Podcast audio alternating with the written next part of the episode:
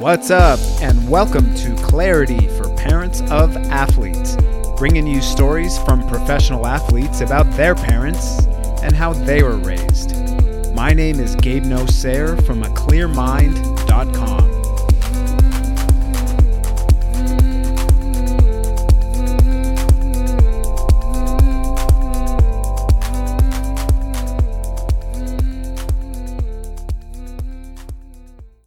Before I go too far, I want to invite you to share this episode and the podcast in general, as well as review it on Apple Podcast and rate it so that the podcast keeps spreading to others and benefiting children and parents.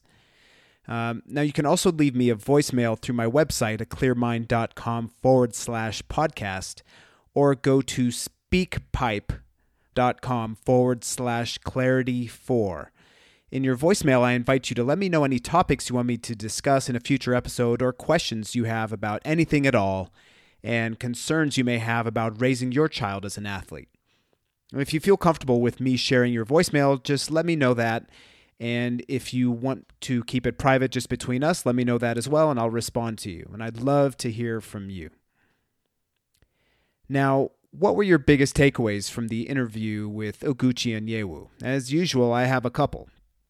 How about the fact that his parents just let him do his thing on the field with no interference and were often in the car taking time for themselves and recharging? How many soccer parents these days do you see doing that? You know, most parents are there by and some literally on the field during their children's games and yelling the whole game. I mean, Gooch's parents were chilling in the car. And he still made it far in soccer because he he his drive came from within and not from somewhere outside of him. Now, I'm not saying that all parents should just drop their children off and go take a nap in the car, although I think that would be really beneficial for both parents and their athletes. But of course, parents want to see what their child is up to athletically, and children love to be watched, but there's always that fine line of being there to support and being there with a critical eye, which is really just a fearful eye. Now, what I mean by that is that so many parents need to motivate their children in athletics, but where they're coming from really is from a place of fear. Now, if you've listened to any of the other episodes of this podcast, you've heard me say that fear is the food of the ego. That's what feeds it. And we lecture our children about their performance on the field or court or rink and truly believe that we're helping, but it's far from the truth if we tune into our emotions if we're experiencing anger and frustration and irritation and other quote unquote negative emotions, we're really experiencing fear. Fear that our child is not or won't be good enough. And really that we're not a good enough parent because of what our child does or doesn't do.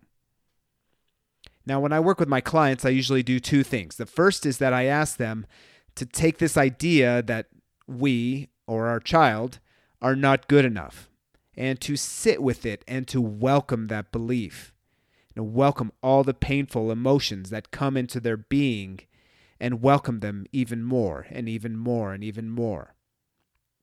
This is so beneficial because it's not until we can be comfortable with ideas and beliefs that we're not good enough as a parent or even as a person that we can recognize that all we're doing is creating a story that isn't true and once we do that, we're able to tap back into our higher state of consciousness and power.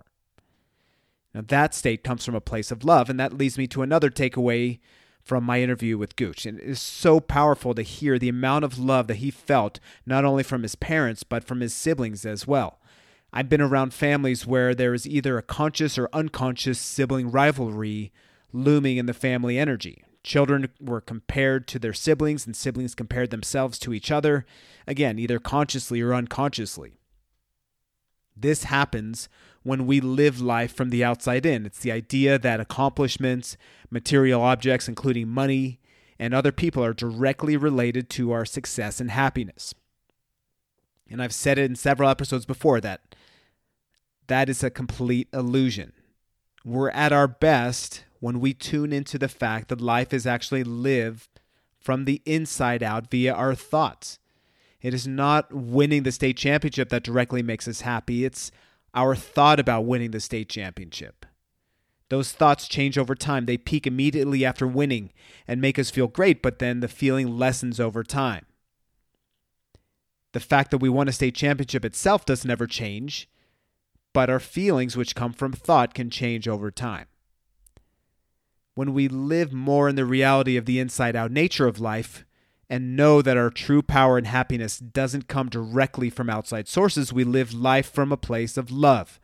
And that is the most powerful influence in medicine that we need to achieve at a high level, just like Gooch did. You heard him say it a couple times in the interview that his parents focus on keeping them happy, them, the children. Now, that doesn't mean showering them with material objects and giving them free reign to do whatever they want. I repeat this from previous episodes as well. Children need structure, but it always comes down to how parents speak to their children. It's either from a place of love or a place of ego. The more love and patience we have with our children, the more love and patience they will have with themselves.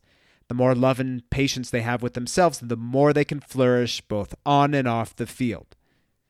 Gooch's parents were incredible role models for their children with their work ethic and their loving nature. And I feel it's easy for many parents to forget the importance of being a role model to their own children. Children are little sponges and pick up on all the little nuances their parents have, as well as that of their siblings and other close connections.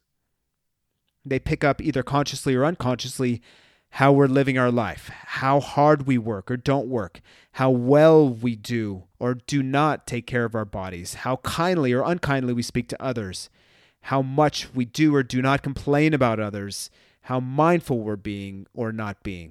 Overall, it's how loving we're being to ourselves, to them, and to others.